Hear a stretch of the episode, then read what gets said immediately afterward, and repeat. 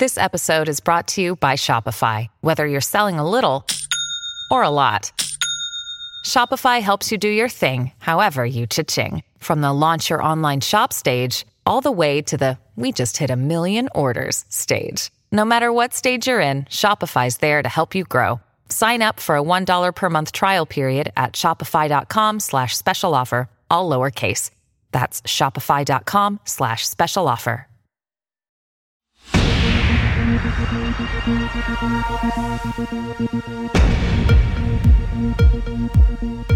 everybody, welcome to Campaign HQ. Well, uh, there could not be more uh, going on in the world. Um, I'll start with the primary race, although I, I, think most of our attention or thoughts are with uh, the increasing severity of the coronavirus. But first of all, we had another set of primaries uh, on Tuesday.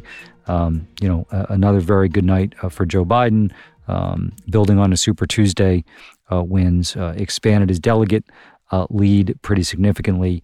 And, you know, Bernie Sanders spoke um, about his campaign. Um, I think clearly wants to do the debate with Biden on Sunday. I'll come back to that uh, in a minute uh, and probably face the voters at least one more Tuesday. But, uh, well, you know, there was not somebody who gave the sense that they were going to go to the mattresses, um, who understood the reality of the delegate math. I think Bernie Sanders and his campaign deserve credit because they've been pretty clear all along that once it clears someone is going to be the plurality delegate leader, um, that person's going to be our nominee. So, and, and Biden is likely to add to his delegate lead in a pretty significant way next uh, Tuesday, where we have Florida, Illinois, Ohio, and Arizona. Um, you know, Arizona might be quite competitive. Um, I'd be surprised if Ohio and Illinois don't fall similar to, to what we saw in Michigan. And then Florida could be a, you know, 75 25, 80 20 kind of situation. And just given its size, a massive amount of delegates.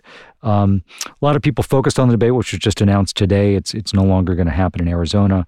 May happen in Washington, not with a live audience, uh, in front of uh, just in a t- television studio.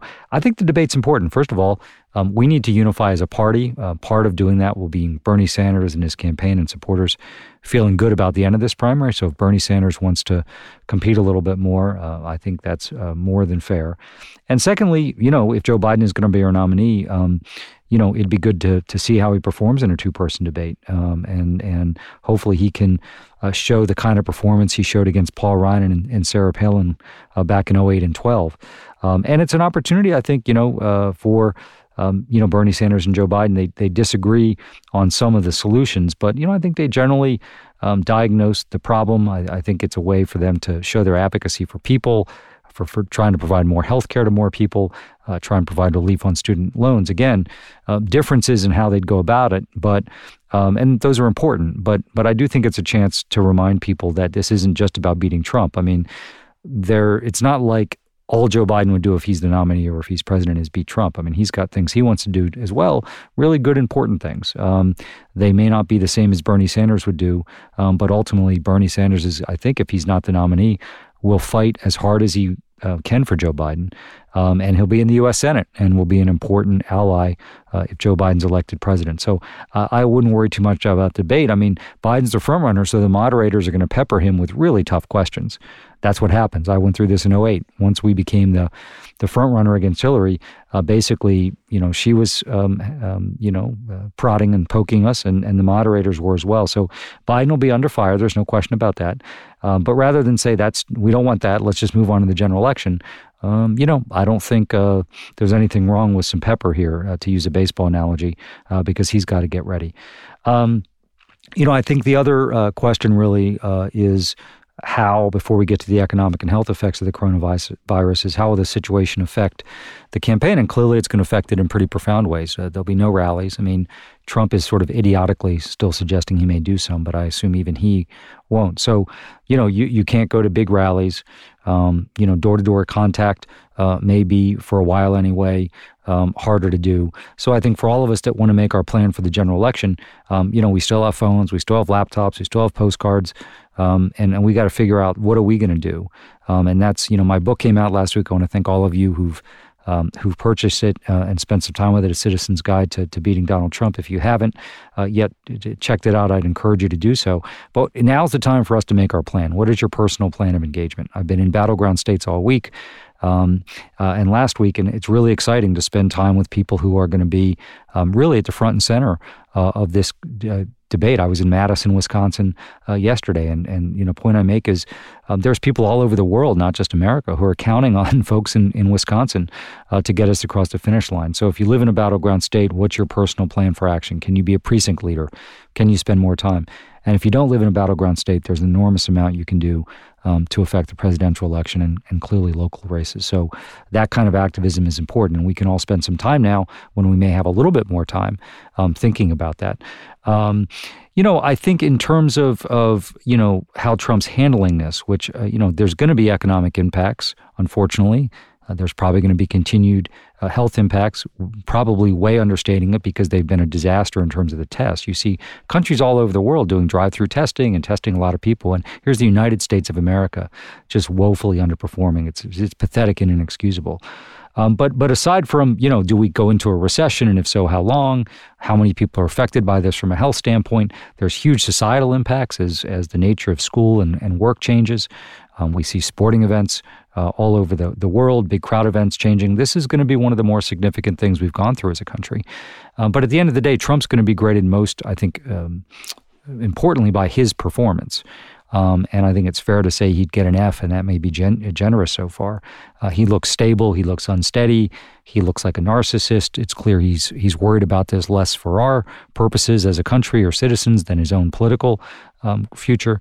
Um, he he continues to suggest that this is less serious uh, than it is. He seems, quite frankly, annoyed by the whole thing uh, because it is going to make him work harder, and I think he's worried about his reelection. So I think it's an opportunity for, um, you know, Joe Biden gave a speech today, very strong speech. I think the type of speech that people would like to see from a president, because no matter your party, um, when something really bad is happening, you know, to your country or your state or your city, you want the executive in charge to handle it, uh, kind of regardless of the politics, and, and, just be on top of it and make good decisions and share information and be transparent. Um, and you know, Trump is doing the opposite of that. So that's the other reason I think if it is clear that the delegate situation uh, is is insurmountable for Bernie Sanders, uh, really after next Tuesday, I think we'll be advantaged by having one voice in our party, and in this case, that would be Joe Biden. Um, talking to the American people about what he would be doing, how he would handle this, where Trump is falling down, I, went through this in 2008 uh, with the economic crisis. You know, really in the last six weeks of that campaign, it wasn't like Iraq wasn't still important or healthcare, but people were really taking the measure of Obama and McCain about who could I trust to handle this crisis that was clearly going to be with the country for a long time. And I think a lot of voters are going to be doing that as well. I think Biden has an advantage in this standpoint because he's uh, seen as a you know, he's been in Washington a long time. He was the vice president. Uh, Obama was a newer figure. So, in many respects, Biden should be more advantaged maybe in those comparisons. Um, but I think it's going to be fascinating to watch Trump because he clearly uh, it feels like a cornered animal um, and is acting out. Um, it's probably the worst Oval Office address in the history of the country, which is saying something. Um, so it'll be interesting to see if he tries to do a redo. But um, you know, more important is how it's going to affect all of us and our economy and our healthcare system.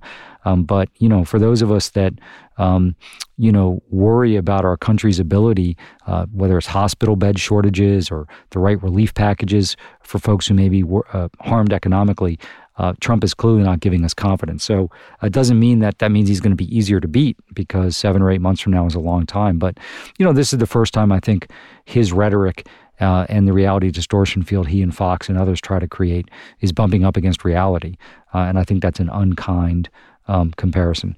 So I'm um, really excited about our guest today. We're going to spend time with Andrew Gillum, former mayor of Tallahassee, Florida, almost governor of Florida, who ran such an inspiring uh, race, lost by 0.4 uh, percent of the vote. Um, and, you know, uh, really remarkable, uh, despite that tough loss and how brutal and bitter it was, um, you know, he decided to start an organization uh, called Forward Florida Action. Uh, working on voter registration, organization building in Florida, uh, and sticking with it, understanding that um, you know to, to to turn Florida to a state that we're winning more races. We haven't had a Florida governor in a generation. Uh, for instance, uh, we haven't had the Florida legislature in a long time, um, much less you know making it easier to win Florida's 29 electoral votes. That that was going to be hard work, and it wasn't going to be the work of just one campaign or one cycle, or maybe even one decade. Uh, and so Andrew's really put his shoulder to the wheel, and, and they're really doing great work in Florida. So I'm eager to have a conversation about that work, about how he sees the state of Florida in the general election. There's a big debate in our party about whether we should contest it. Um, uh, my presumption is Andrew's going to agree with me that we have no choice but to try and contest Florida. Uh, he narrowly lost it. Bill Nelson narrowly lost it. Hillary narrowly lost it. Barack Obama narrowly won it twice. Um, it's always close, uh, and there's enough numbers down there if we do smart work to win. But we'll see what he says about that. Uh, and then I want to talk to him as a as a former mayor um, who's had to deal with crisis and disaster management. Uh, his assessment of this situation uh, in terms of how the Trump administration is handling or mishandling it, uh, but also some of the unique aspects of the coronavirus uh, in the state of Florida. So I hope you enjoy this conversation with Andrew Gillum. Andrew Gillum, uh, thanks for being on Campaign HQ. Thank you for having me, good brother. Well, listen, uh, there's so much I want to talk to you about, um, and we're going to nerd out on Florida politics. But I want to start. you know, you're former mayor of a, a pretty darn important uh, city, Tallahassee, uh, large city in Florida, uh, obviously where the state capital resides, um, center of the both the politics uh, and and so important from an economic standpoint.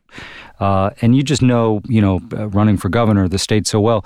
So as you reflect, obviously, we're all very concerned on, on the most importantly the health aspects of this, and, and, and welcome your thoughts there. But as you look at what could happen to the economy in Florida, um, kind of where does where does that take you? Yeah, you know, uh, this is this is a really tough one for the state of Florida, and I don't believe that we have really begun to feel the depth of the impact um, that coronavirus is going to have on the state on the state of Florida. I mean, tourism is our you know, it's our bread and butter. People choose Florida to get away, to escape, uh, to bring their families. I mean, this was going to be a pretty big week, not just this week, but but but the succeeding weeks um, over the next month or so. Thanks to spring break activity, um, hotels um, are being you know hugely impacted by uh, the decline of folks coming into the state. Obviously, know we we know about the airline industry, but but specific to the state um, of Florida and the Florida's economy, the the budget for 2021 uh, is right now being debated. They are close to a final vote on that budget, and that budget will not have absorbed uh, the economic shock that is likely to hit uh, the state of Florida. Um, the impacts of that economic shock will likely be felt frankly, in the two budgets that will come after this. Um, um, uh, and I'm not I'm not envious of the legislature for what they're going to have to figure out. I mean, local businesses. Um, obviously, we're hearing down here if pe- people aren't necessarily in hotels and they're not necessarily in the state of, of Florida uh, uh, on vacation, but they are buying up a ton of hand sanitizer uh, right. to the point that you know we've got friends who we're calling out of state and less dense states saying, "Hey, can you ship us some?" Um, um, um, uh, but but but there are going to be some serious uh, economic consequences, and as you know, uh, uh David, uh, following soon behind economic consequences are political consequences. Right. 2020 um, is going to be an important um, uh, going to be an important year for elections, and Florida will, in my guesstimation, continue to play a pretty pivotal role. and so it's going to be, you know, my my my well wishes go out to small businesses in this state. It goes out to the industries that rely so heavily um, on the Florida workforce, to include the cruise industry. Um, and I understand, you know, from Vice President Biden's speech, obviously the president's been saying for some time some some relief for those folks. Um, I will tell you, I do hope that right alongside that relief for companies comes relief for individuals, comes relief for people. Incentivize working working folks, hourly wage folks, that if you're sick, you don't have to come to work. But if you've got to worry about paying your bills, keeping your lights on, putting food on the table, um, um, it, it, it, it, doesn't matter. Most of those folks are likely going to want to have to show up to work, not because they want to, but because they have they to have in order to. to make ends meet. So my, my hope is if there is a bailout, if there is easing, if there is stimulus coming, um, I hope that that stimulus puts first and foremost, front and center, the impact impact that this virus is having on everyday people.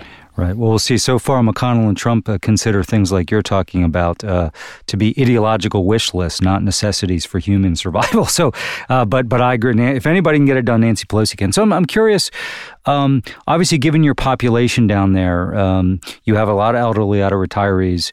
Um, Florida as a state has not been hit as hard yet. We're, we're talking on Thursday afternoon as some other places, but you know, estimates are this is going to spread throughout the entire population. So, you know, what extra precautions need to be taken in Florida, do you think? Yeah, well, well, David, I think we're both being a bit optimistic about whether or not Florida has been been hit yet. I think it probably remains to be reported. Right. Um, frankly, because of the lack of testing, testing. that has been, mm-hmm. um, you know, slow to roll out. But uh, Florida has the second highest concentration of 65 and older folks. Um, we're behind Maine, uh, and obviously that has something to do with you know density per capita. But but but for us, that is a huge part of of the state's population. The the bottom three counties, um, you think of places like the Villages, Ponte Vedra, Sarasota. Uh, uh, these are areas that we're going to have to pay really really close attention to. If if if there were going to be a policy around preemptive testing, um, um, um even maybe short of symptoms. The first place I would go to would be to many of these senior facilities, nursing homes, senior housing facilities, and testing the workers, the employees who tend to be younger, where they may not exhibit um, um, um, the, the signs of having coronavirus, but could be passing the virus around. I'm not wishing bad things on anybody. I'm simply saying that these are going to be places that we're going to have to pay particular attention to. The other thing, David, that I'm that I'm and I'm hoping that in these places they're taking additional additional layers of precautions around who is coming into these facilities, um, um, how well protected uh, they are when they enter these facilities, how protected um, the seniors uh, who are living in many of these places are. And I cannot leave out the vulnerable. We're talking about elderly folks, many of which are, are, are older men and women of color who are living in trailer parks, are living in apartment complexes, are living in government subsidized housing that may not be in one of these centers, but sit at the most vulnerable part of, of, of, of our state and of our population. What is going going to be the effort to ensure that we're making regular visitations on these folks? What role do social organizations like Meals on Wheels um, um, uh, and others play in making sure that there's a healthy reporting back to um, uh, medical entities if they come across instances where, you know, usually Miss Johnson is out on the porch or she answers the door and now you're having to leave the meals on the door inside of a, uh, a cooler? Well, to me, right. we want to go a little bit further to make sure that those folks are okay. I liken it to Katrina, right? In the sense that, um, you know, there were folks that were told to leave the city to get out.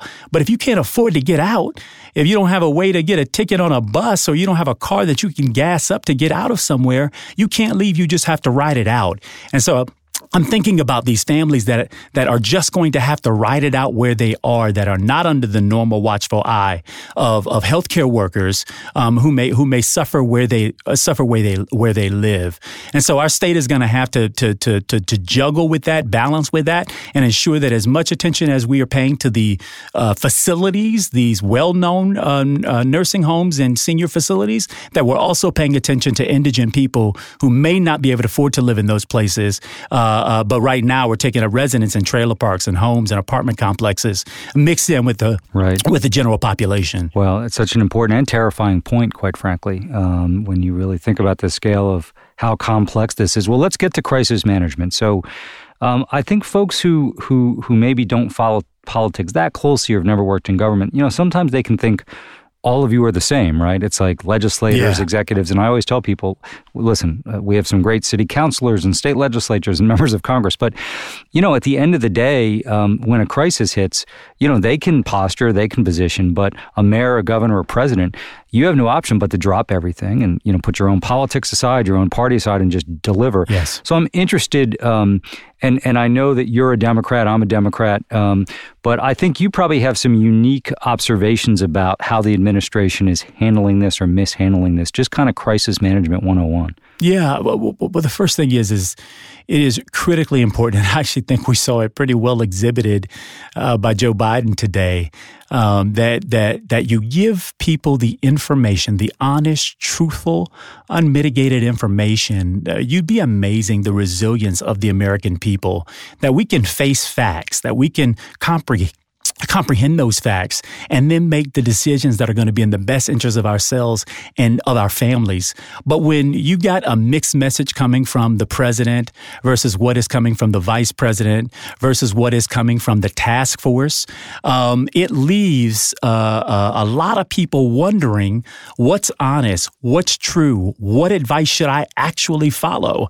Um, and I got to put a plug in here for uh, the role that municipalities play here because mm-hmm. a lot of people think you got to look only to Washington, D.C. for guidance and response. And while we want guidance and we want clear guidance, and more than anything, we want resources mm. uh, to flow from Washington, D.C. down to the states and then down to uh, the municipalities, it's, it's, you know, Florida is, is, is, is a state of 67 counties. You're talking about 67 different emergency operations centers uh, that may need to be stood up with fire, police, EMS, social services, safety net, uh, that network, uh, human services organizations, your parks and recreations department, your school board. I, I as mayor of Tallahassee, uh, was mayor during two hurricanes. These were our first two hurricanes in 30 years, and they came back to back. We operated the the the EOC, bought in a wealth of local resources of people who knew where um, um, uh, the, the the the more indigent people were in our community, who were not right now being caught up uh, and taken care of in the social safety net. We knew where to dispatch resources. We created comfort centers inside libraries and other public places and got utilities to them so that people, uh, frankly, weren't dying of heat frustration. We saw that down in Broward County a few hurricanes ago, where people literally died in nursing homes for lack of air conditioning, for lack of, of, of, of power. So, so those decisions, many of them are being made by your mayor, city council councilmen, county administrators, your emergency operations um, officials. And, and what those folks are going to want to hear from Washington is some clear guidance. When can we get tests? Who can be tested? Um, how is the private uh, testing system porting that information back into the CDC so that we can get a real handle on how present uh, this virus might be in our respective communities? Uh, a fear that I have is that we don't really no, I mean, I heard the thousand cases, and I just got to tell you, I, I, in, in, the wealthiest nation in all the world, where people are able to travel, where people are able to, you know, take trips, vacations, spend times in hotels, um, um, and travel the world, um, I'm finding it very difficult to believe that that is the the the the the the, the total capturing of what the picture looks like in this country. And so it would it it would not scare me to hear the president come out and his own words say, "Look." This is going to get worse before it gets better but we can get through this and here is our plan. This is this is our triaging and then this is what the long-term picture looks like for this country over the next year um, as we sort this out. We can look to wuhan. You know the fact that president xi went and visited wuhan that, that gives a good sign of confidence that after the steps that they took um, they have now begun to get some control over it. But to, but but again to hear administration officials right. talk out of both sides of their mouth that's a, that's a very difficult thing. The only the, the last last thing I would say on this coordination piece is I am really concerned about the capacity of our hospitals and our clinics, particularly in a state like Florida, where 23% of the people here are 65 and older. Will we overwhelm that system? Do we need to be thinking about the construction of, of other facilities where these individuals will be able to be treated, right. uh, will be able to be maintained? And, and, and, and, and I just, again, uh, because because not enough information is being shared right now, I do wonder how well we're doing in that kind of planning. Right. So, no, but you're, that's a great, I mean, we saw what China was able to do kind of almost overnight on new. Yes. So I'm curious, you know, obviously as former mayor of Tallahassee, you, you probably still talk to a lot of people in that community uh, across Florida. Yeah.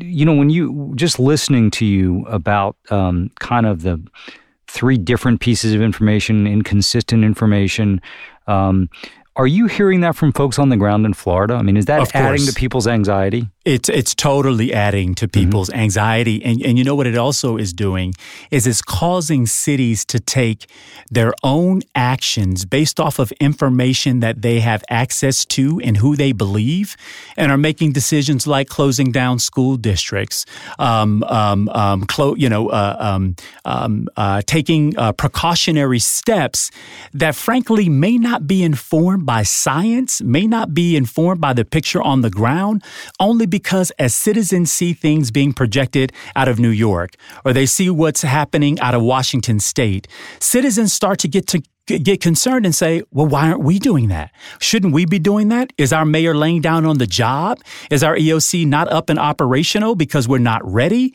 And so sometimes it forces a bit of uh, not a competition because it's it's not that, but but but what you find is comparisons being made between how other communities are responding to this uh, virus. Citizens seeing that because we now live in a pretty democratized um, society when it comes to access to information. So what happens in Washington State is as present there as it is present in Pensacola, Florida, uh, by way of news. And so the citizens start to drive a little bit of this, and then you'll have, unfortunate, when when governments don't access to, don't have access to really good information, really good data, and a really good plan, you'll find them making these decisions, which by all means they're well intentioned. They don't want this thing to spread. They want to be seen as taking care of their citizens. But sometimes those decisions may not be in the best interest of their community and may not be informed by really any real evidence to suggest that those are the steps that they should be taking. And that's the, that's that's one of the real that's one of the real harms when you have a multitude of messages, um, a, a, conception that there's not a real plan, is that you get this competition between places to sort of outdo the other as it relates to precautionary steps, which Right. again may not be necessitated by the science, by the data, or by the plan. So, before we jump into politics, which may seem small compared to this crisis, but we do have an important election uh, in front of us. Yeah. I want to ask you um, obviously, Florida, uh, as you know um, brutally well, given how close your governor's race was, is a competitive political state. We're not talking about a, a state that is red 70 30, but right. you know, pr- probably just given the age, uh, conservatives down there over index on Fox News. And I'm just curious,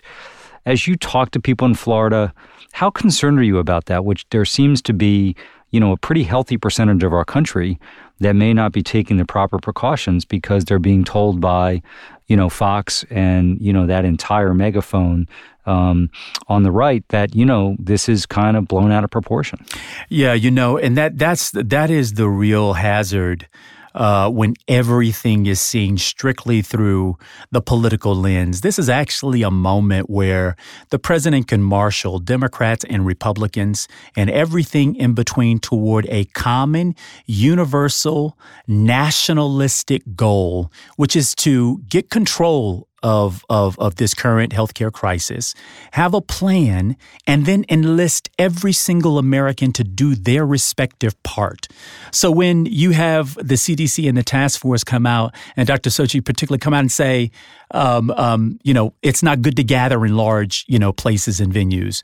But yet you have the president later on that same day announce several more rallies. Now, my guess is is that this situation will continue to change, and he'll probably have to readjust on that. But but just given in the shad- shadow of hearing that advice Right. a- at the podium from the task force, and then having that contradicted, basically, I, I shake hands. I'm going to continue to shake hands. I'm going to continue continue to do this. Uh, Matt Gaetz, a congressman here from Florida, making a mockery by by putting on the gas mask and going down to the well of the United States Congress as a way to make fun of of of, of this as if it's some overblown situation, only to find uh, that the earliest deaths in Florida from the coronavirus have been in his uh, uh, occurred in his own district right? And so I, I'm not putting you know blood on his hands. I'm simply saying that that your office and the responsibility of your office requires you to rise to a different level. You have to meet the times, and the times that we right now find ourselves is a place of deep insecurity by most Americans. They want to be able to look to their leaders, trust them, trust the words that come out of their mouth, uh, understand the instructions, and then take their leave from there. And and and unfortunately, not only do you have members of Congress acting out and the president acting out, there now is a major echo chamber, uh, you know, known as Fox News, that again is given far too much weight to this idea that this is some Democratic hoax to undermine the president's reelection bid. You know, some things can be above politics. I'm not Pollyannish to say that politics has nothing to do with this, but by all means, when it comes to saving and protecting lives of Americans, by God, set it to the side and focus on being president of all of the United States. And this just this this disease seems to be indiscriminate when it comes to Democrats, Republicans, right. Independents. It may it knows no party affiliation, and so I I, I, I disagree vehemently with the president across a whole range of public policy uh, uh, uh, issues. But I'm actually praying for some success uh, uh, with this president when it comes to, frankly, demonstrating the leadership that his office requires to to help guide this nation through uh, through this challenge. Literally, lives hang in the balance. He seems to be most concentrated on the economics that hang in the balance, but lives are the ones that hang in the balance. And I think that the economics is largely driven by the fact that people don't believe that this man knows what he's talking about. They don't trust that he actually has a plan to deal with this. His press conference or, or, or speech last night probably raised more concerns uh, than it settled them uh, for, for, for most people. And so th- this is an opportunity for presidential leadership. This is an opportunity for us in, in a bipartisan way to say, look, we've not faced anything like this, but we will get through it. But we're not going to get through it without taking the appropriate steps to keep you, your family, your neighbors safe, and inevitably the country safe by having done so. Man, I wish you were elected governor of Florida, Andrew. Uh, oh, oh, listening man, to you, so, you, and me both, I know, brother, well, and, and, millions and millions of people down there. So let's, um, if it's okay with you, actually, I'm not. I don't want to ask you about the primary because I think you know Biden's headed to a big win down there and probably a big delegate yeah. win. Uh, if it's okay with you, can we jump to the general? Yeah, of course. Okay, so start with a simple question: Do you think Florida should be one of the core battleground states for our nominee in the presidential election? Without a doubt any conversation that takes Florida out of the mix of being a battleground, if not the battleground state, is a miscalculation. It is misinformed, and it potentially allows the Trump campaign to reallocate significant resources to states like Michigan, uh, Wisconsin, Arizona, Uh, uh, uh, Ohio, even even though we know that's you know moved a little bit further out of our reach, it, it allows them to put uh, money that would otherwise go into the third largest state into these other states when they draw the conclusion that Democrats are not seriously competing. And let me just try to make the quick case, which is to simply say Florida is a one percent state. You know it better than mo- you know it better than most, David. Right? I mean, Barack Obama won this state twice by one point. Donald Trump won the state by a little bit more more than a point. We know what happened with right. uh, Al Gore and 537. And the last 20 in the last 24 years, the last 5 races for governor have been decided by less than 1 point and in my case by 0.4% out of 8.5 million people voting, which by the way was up from an estimate of 6.1 million people voting. We came near presidential level turnout in the 2018 uh, race. And my race came came down to just 30,000 votes difference. Now, the president understands what's at stake. So I just, because I violently agree with you, the, you know, we see Virginia is now probably a dark blue state, right? Iowa, we yeah. won it twice with Obama, now going to be harder in a presidential, sort of those shifts. But the one constant is Florida. So I guess my question yes. for you, and, and your point of the core battlegrounds last time uh, in the Clinton Trump race, you know, Florida did have the biggest turnout increase. It was over 11%. And that's a state where Hillary got, I think, 250,000 more votes than we did. Uh, but Trump, you know, identified about 450,000 more. That's right. Um, so I think some people think, well, it's crazy to think it's because he's like a resident, but you know, because you know, is is this just a place where he's going to blow out turnout so much in places like the Panhandle? But why is it? Because when you go through those statistics, it, it could not be more close. And we'll get to your work in a minute, which I think is super important in terms of this. Why do you think people?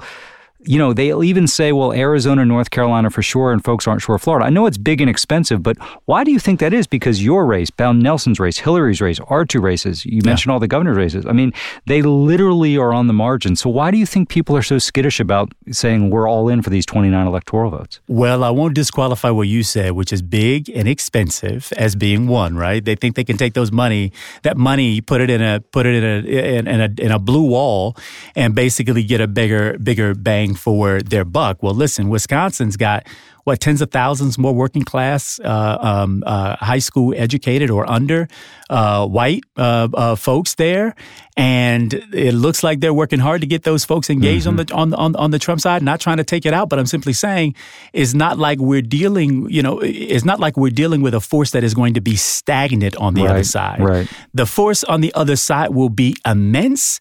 They know the scale of the challenge, and more importantly, what they know about Florida is that the president cannot be reelected without the state of Florida's 29 electoral votes. That is a fact. Uh, uh, uh, he, he, will not return to the White House uh, if, if, if Florida can be moved to, uh, to, the, to, to, to the blue column. Part of it, I think, is, is that people do see other paths to victory that don't include Florida, which could be cheaper. Now, I, I could spend a lot of time talking that one down.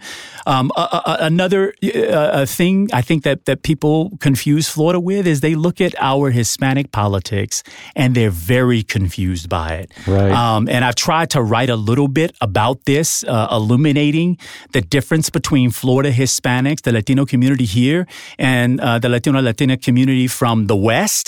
We don't perform uh, in the same way. The politics here in the state of Florida for our Latino community is as even running for governor if I did not go into Doral and talk first about uh, uh, uh, Guaido, one being the democratically elected president, and two, or really in reverse order, calling Maduro the murderous tyrant that he is, and then acknowledging uh, uh, uh, Maduro, I'm sorry, acknowledging Guaido as the leader, I can't talk to them about healthcare mm-hmm. and the economy and infrastructure and environment because I haven't shown that I see them first.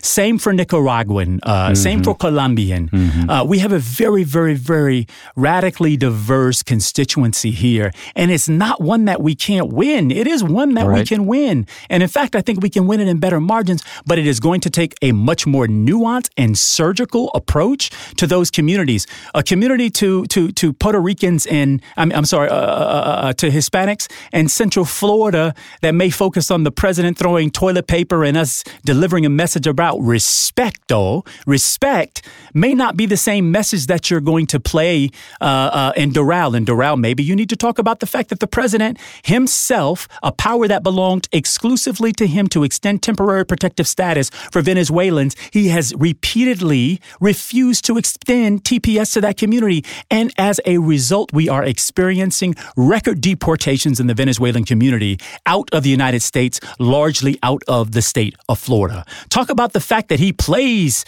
you know, as if he's a friend to exiles here, yet he has more in common with strong men around the globe uh, uh, uh, uh than, than, than, any president in, in, right. in, modern history. In fact, probably in history. So, so there is a case to be made here, but it is not going to be the lazy route.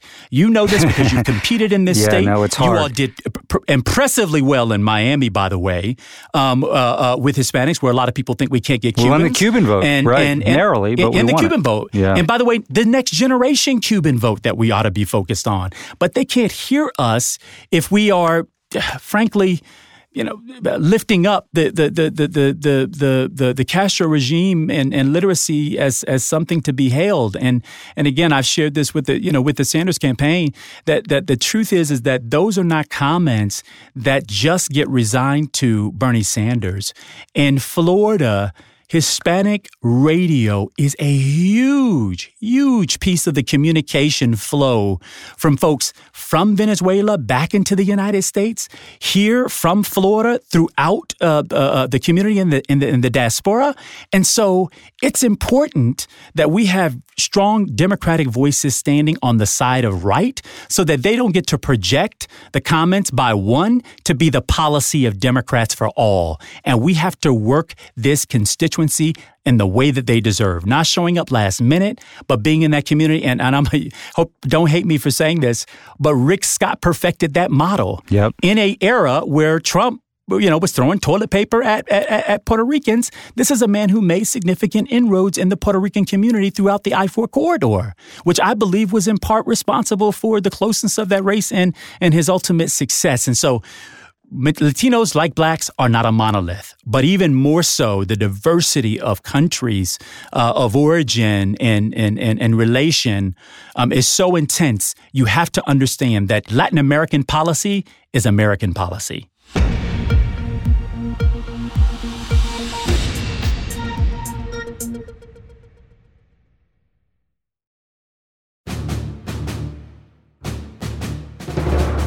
Andrew, listening to you talk about the complexity of the state, and we know how large it is and how expensive. Um, you know, maybe it can can can make give people pause. But my view on this is, you know, this is the fate of the world is at stake. I mean, this is the most important election I would argue, at least since 1860, which is saying something. And mm. so, if you've got an ability to win an electoral vote anywhere, uh, there's no excuse not to play, no matter how expensive, how complex. Yep. You know, you just talked about basically you got to run a bunch of different campaigns in Florida to win, not one. But yep. you know, this is a checkmate. This is 29 electoral votes. So, um, you know, I, I, hearing you say this, I, I, hope folks who are making this decision um, in Philadelphia or Vermont, depending on our nominee, uh, go all in. Now, let me ask you about so Florida, what's interesting is Trump still won it with less than 50% of the vote, but it was the, of all the battlegrounds, the lowest third party vote, 3.2%. We'd obviously like mm-hmm. to see that lower, but I think you can really draw a lesson. So, as I mentioned, Trump did blow out turnout here. He got up to 4 6.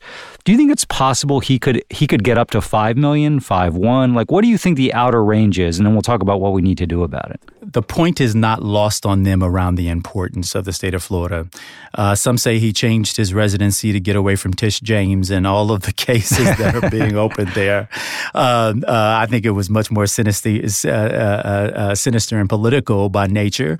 Um, but the campaign manager for the Trump organ for, for the Trump campaign, right here in Florida, working out of Central Florida, um, they're they're digging their stakes deep. Now we didn't think this was possible in a state as diverse as Florida, but they had a hyper white turnout. Number one, two they went into the Haitian community Donald Trump himself into Little Haiti and the Haitian community and campaigned there, um, um, um, uh, uh, basically trying to splinter off that constituency to say we've got more in common. We share religion. We share hard work, right? Dividing Haitians from the rest of the black community in the state of Florida. Going after black men, which they have already announced pretty aggressive efforts yep. uh, toward doing here in, in, in, in 2020. You know, this message of you know, what do you have to lose? Um, and and now they've got woke vote, which they're opening offices around around the country. Now, now I'm of two minds here. One, um, do I think he's legitimately trying to win the black vote? No. But what I believe he is legitimately trying to do is reduce the margins, right. and and through suppression, not just the legal form of suppression, which we can talk about, but through through the idea that the other side is no better than me. Take the devil you know over the one you don't, or by the way, just don't vote at all. That this is you know is is of no consequence. And the problem for that message, David, and this was something you all in many ways were able to overcome because of hope and change in the historic nature of of of being the first and having Barack Obama. Certainly in, in the 2008 uh, uh, uh, uh, cycle, that doesn't mean it didn't come with it with its headwinds as well. It did, but but but the but but part of the advantage that you had is that people wanted to be a part of that history, including in the Black community. So an effort like that would not be as successful. Right. But if you've got crime bill if you got parents just need to read more to their kids. There, there are a couple of sound bites out there, and I don't want to do the work for them. I don't want to go through all yeah, of but that. We're, we're going to see it. Uh, yeah, we're going to see a lot we're of that see ads. It. Yeah, there, yeah. And what that will be intended to do is to diminish the enthusiasm there and to suppress the vote, uh, particularly by, by communities of color, and to go aggressively after uh, black men, particularly on this issue of, of, of, criminal justice reform, which is simply a repackaged, watered down version of what the president tried to do. But the Republicans would, President Obama, that is, and, and, and the Republicans would obviously not let that, uh, let that go through. And he's doing these token things, which, by the way, play well in the barbershop conversation. And so we can't be caught flat-footed. Uh, uh, uh my concern, and, and I'll stop because I feel like I'm on a, on a, on a soapbox. But it's important for people to understand what they're going to do. People have to like understand. Despite him mismanaging this crisis and his approval ratings, he's going to be tough to beat in Florida and elsewhere. So people have to understand what we're up against. He will be tough to beat, and it will not just be in Florida that this effort is undertaken. It'll be the it'll it'll be the uh, uh urban area of Pennsylvania. It'll be Detroit. It'll be uh, it'll be uh, Cincinnati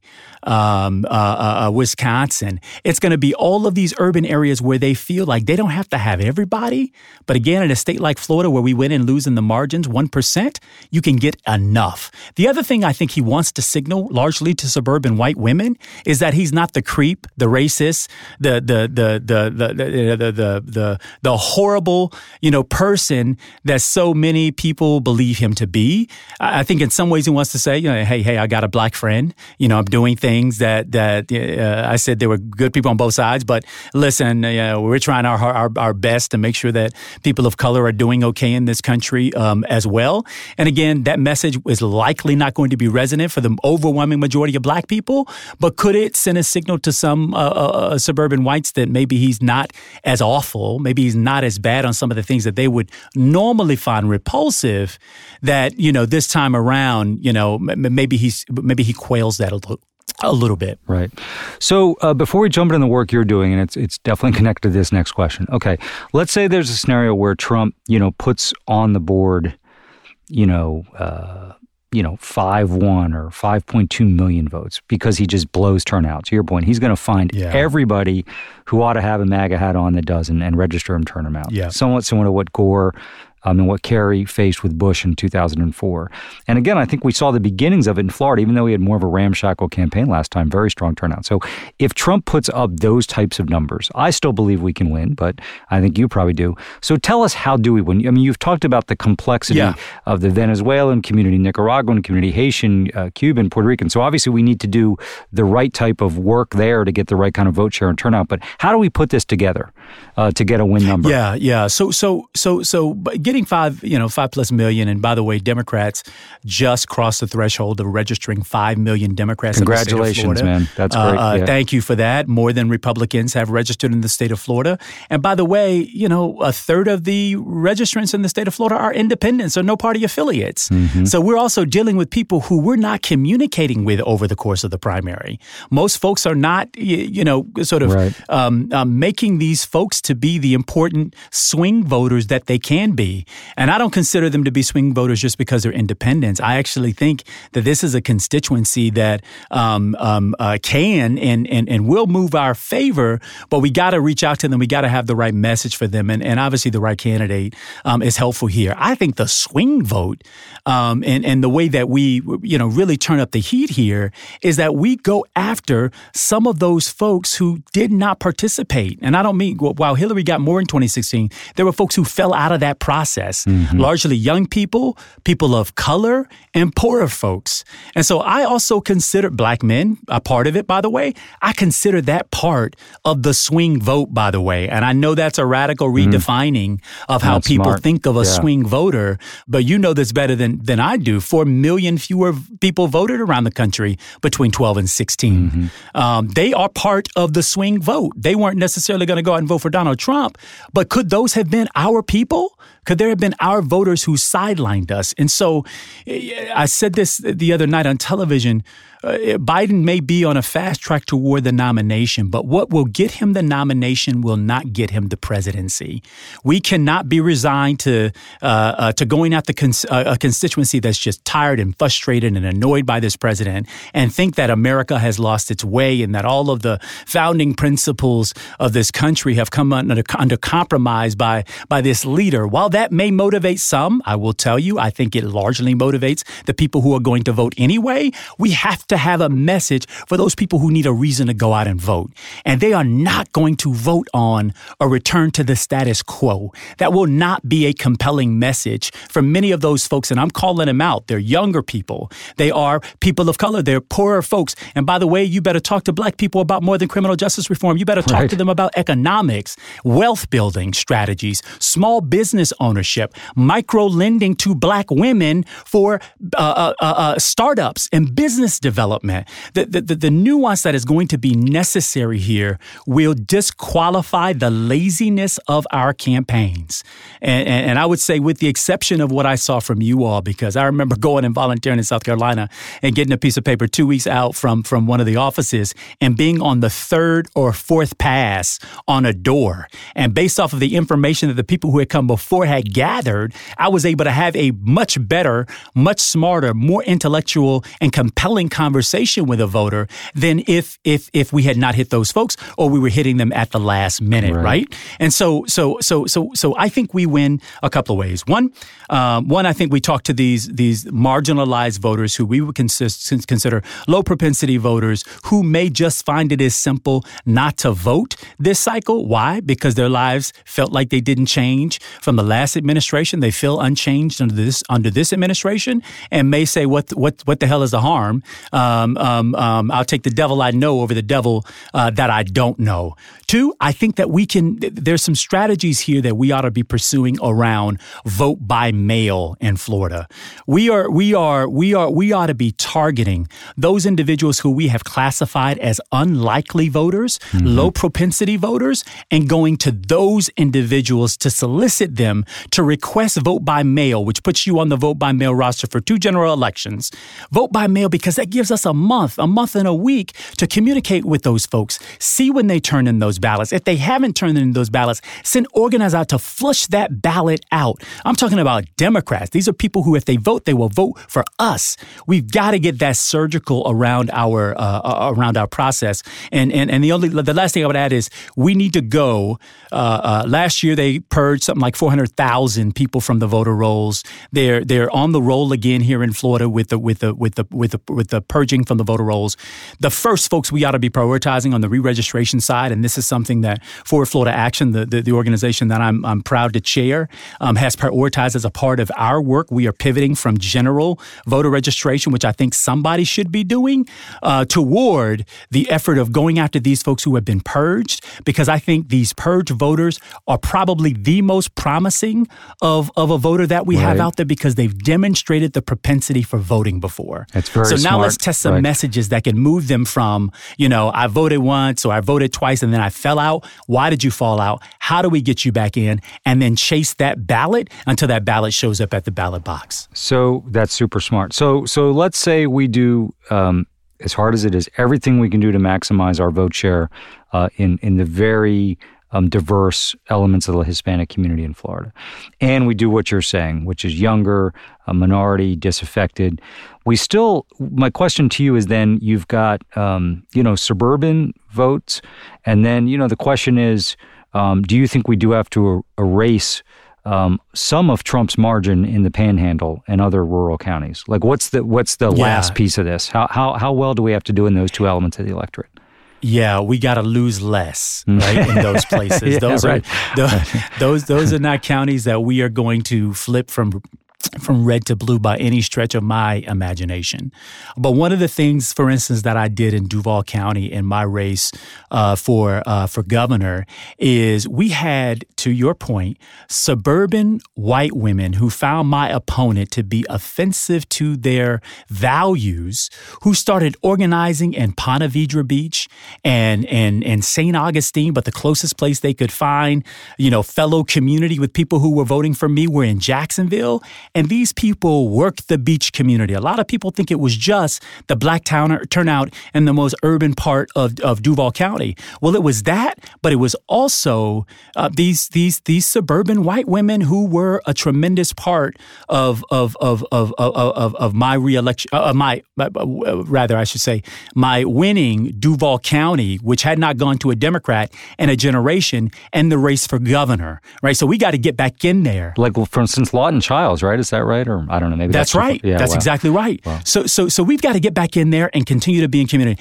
I, I will tell you, David, I am I'm hopeful from what we saw from some of these governors races, um, uh, some of these special elections where we saw suburban women move at a pretty nice pace uh, toward Democrats, electing us to elect some Democrats in places where we didn't think we would be able to win uh, uh some of those governorships. Obviously, Virginia being the standout there, but that's been years, uh, you know, years of work. Let's not give up. Let's not give up on that that uh, uh, on that uh, on that constituent. Right. Um, now I have to tell you, I do fear that what we're competing against is supremacy, and and I don't use that word as as as a word to suggest to suggest racism.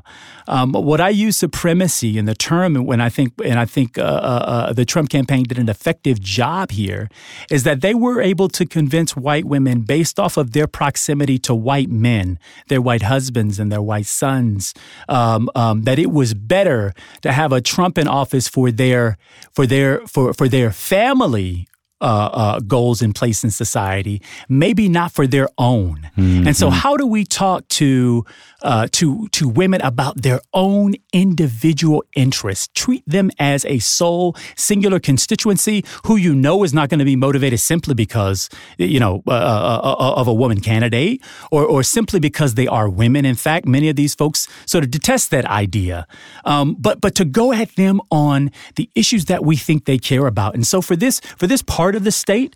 I don't write those individuals off. I think we got to go at them, and that's part of losing less. You don't win the state of Florida by, you know, winning Miami Dade, Broward, Palm Beach, losing, you know, this county, that county, and that county. Uh, you win the state by getting one more vote than the next person, right. and that vote may yeah. come from anywhere right. throughout the length and the breadth of the state of Florida. Yeah, even if 10, 10 million people vote, 10.5 million, we got to keep that mindset. So, luckily for our nominee, I am worried to your point that, you know, just listening to you talk, the complexity of winning Florida uh, is is really profound. But it is winnable. I, I, think we can't worry about it is winnable. The polls of today. It it's what do the votes look like we can produce on the third. But luckily for them, you're down there, and and you know you basically lost a tough race, uh, and you decided to to redouble your efforts in Florida. Um, so talk about the work you're doing with Forward Florida, um, and and both in relation to the discussion we've just had. You mentioned you're doing some really smart work with some of the purge voters, but also uh, obviously you you want people to contribute, and I'd like you to talk about that. But how else can people help you? Because I think the work you're doing, obviously, this could be a backbreaker for Trump if we win Florida. But, you know, for the right. future of our party and our country, to be more competitive yes. in Florida and more races could be enormously yes. important. So the microphone is yours, sir. Well, uh, look, I, I, try not to abuse it, but I, but you opened it up, uh, yeah. uh, David. Uh, what, what, what, what I will say is, um, I had a choice to make after I lost the race uh, for governor, and that was to sort of withdraw and go do my own thing. And I get why nominees before me have done that, or at the age of 40 where I don't think, you know, my, my future in this state, I don't believe it to be over. Um, um, I'm raising three children, all five and under, um, in the state that I was born in, Miami Dade, a state that I love, a state who that I credit with everything um, that I've been able to accomplish. My, my family, the love of them, the support of them, but also good teachers who are paid wages they could live on. Um, also, you know, uh, social safety nets that caught us when we happen to you, you know fall and not be able to make ends meet. So so so I'm I'm I know that story well because I've lived that story. And and and and, and I would reject anyone's description that Florida is a red state. Florida is an unorganized state for mm. the purpose of Democrats. Mm-hmm. We have not had a Democratic governor in 24 years in Tallahassee, Florida. And so th- they have been able to build organization inside election cycle, outside of election cycle, immense resources, which tr- um, Trump, I shouldn't say that, which certainly uh, should put, put our resources in the shadow by comparison. And even still, they're only winning this state by one point, or in my case, 0.4%. And so what we decided to do was when I looked at the numbers uh, on the registration side, when Obama was on the ballot in Florida in 2008, Democrats had a registration advantage over Republicans of almost 700,000 more registered Democrats than Republicans. When I was on the ballot, just fast forward 10 years later, that advantage shrank to fewer than 250,000, hmm. right? So a precipitous decline in our registration. Um, um, um, it was actually uh, uh, your colleague, David Axelrod, who mm-hmm. called me and said, Andrew, you've got a challenge there. This was after the race. He said, I didn't want to call you during the race, but I was looking at your registration numbers, and, and God knows everybody who's registered doesn't vote, but it certainly helps to have a couple more marbles on the table. Yeah. That way, if a few fall off, it doesn't cost you the whole Yeah, game. yeah. And he's completely right about that. So we turned our attention to, you know, sort of writ large, raising money, raising attention, raising profile. I started not just Forward Florida, which is my political committee, and I'm going to say a word about what we're doing there, but Forward Florida Action, a C4, to raise the necessary resources to invest in these groups that largely get ignored So outside of presidential elections. Right. Right? To in, to invest in those people who are going to be here, who have cultural competency in the communities that they're working in, who care deeply about these communities because they come from them. The, the, the, staff there are being hired from them. Their leaders reflect what those communities look like. And so we wanted to invest in those groups, and we've continued that. Um, frankly, aside from organizing for America, this is this is aside from that effort, this is probably one of the few I remember happening in what we call quote unquote off cycles or non-presidential cycles, where we're trying to do this kind of level of depth of organizing within our community. Um, we, we, we- are also trying to uh, get folks to again look again at Florida as an investment over time. And you made this point, uh, David, um, um, and setting this question up, which is. Lord have mercy if we ever plan on flipping the third largest state in America, it's not going to happen overnight. We want Right. to pull a page from Virginia. We mm-hmm. want to double down on our efforts year in, year out, in election cycle, outside of election cycle, state as well as federal elections, doing the difficult work of democracy. We call it the difficult work of democracy because it's not easy. And frankly, as I go out and I talk to organizers in this state, I try to remind them, and, and I'm careful about this this this this example, but thank God Dr. King didn't give up, Rosa Parks didn't give up. These were people Right. who were sacrificing. They were sacrificing for a country that they were not certain they would ever inherit. Do you know what it means to sacrifice for something, to give for something, to give life and livelihood for something that you don't know that you will be able to be the benefactor of? They did that. And so we've got we've got a responsibility for not just my children, but the children of this state, the future generations of this state, to do that work. And I think people have oversimplified Florida and basically said, well, the browning of the of the state of Florida is what's going to turn it. That that demography is destiny. It is not. Right. Why? Because people can make the choice to stay home. And why is it not? Because the other side can, can come up with a message, target that message, move these people emotionally, and get them out even though they are screwing them left and right on the other side.